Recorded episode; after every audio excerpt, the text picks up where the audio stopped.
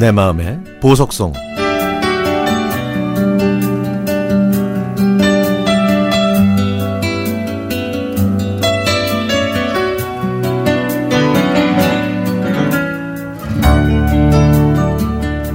건강이 좋지 않은 아내가 하루 종일 누워있는 모습이 안쓰러워 건설 현장에서 일이 끝나자마자 서둘러 퇴근했습니다.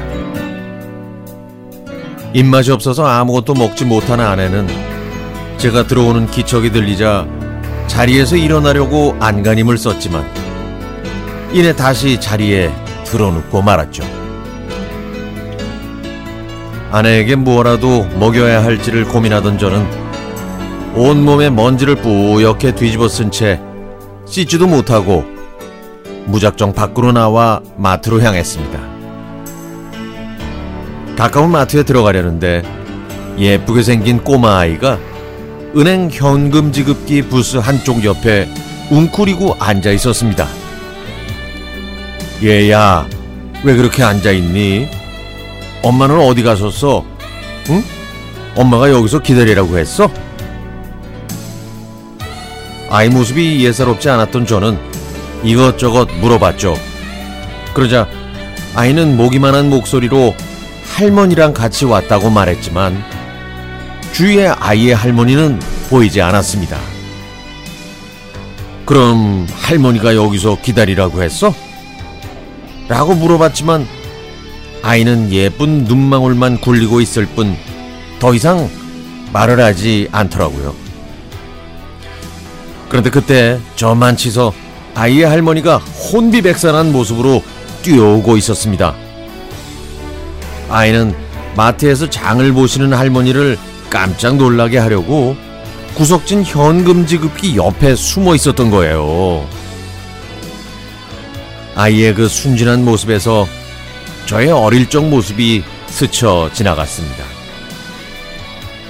팔남매 중 다섯째인 저는 위로 형이 둘, 누나가 둘, 그리고 여동생이 셋이 있었죠. 소심한 저는 그 틈 속에서 눈에 잘 띄지 않았고 어머니는 장손인 큰형만 챙겼습니다. 그래서 어느 날 가족들 몰래 예전에 할아버지께서 지내시던 서재에 있는 벽장에 숨었죠. 그러다 잠이 들었고 시간이 흘러서 어둠이 깔리자 저를 찾는 어머니의 목소리가 들렸지만 저는 다시 잠 속으로 빠져들었습니다. 얼마나 더 잤을까? 그때서야 어두컴컴한 벽장 속에서 나온 저는 어머니한테 호되게 꾸지람 들을 준비를 하고 긴장하고 있었는데 어머니 반응은 의외였습니다. 이그 요놈의 자식 배도 안 고프나? 이렇게 한마디 툭 내뱉으시곤 부엌으로 들어가셔서 김이 모락모락 나는 하얀 쌀밥과 고등어 한 마리를 구워오셨죠. 그리고는 돌아앉아 흐느껴 우셨습니다.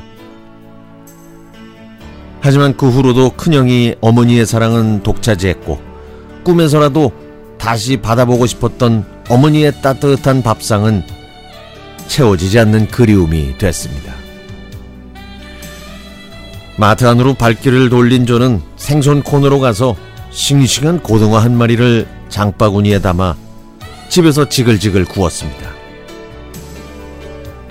하얀 쌀밥에 노릇노릇하게 구워진 고등어를 본 아내는 입맛이 도는지 밥 한 술을 떠넣었죠.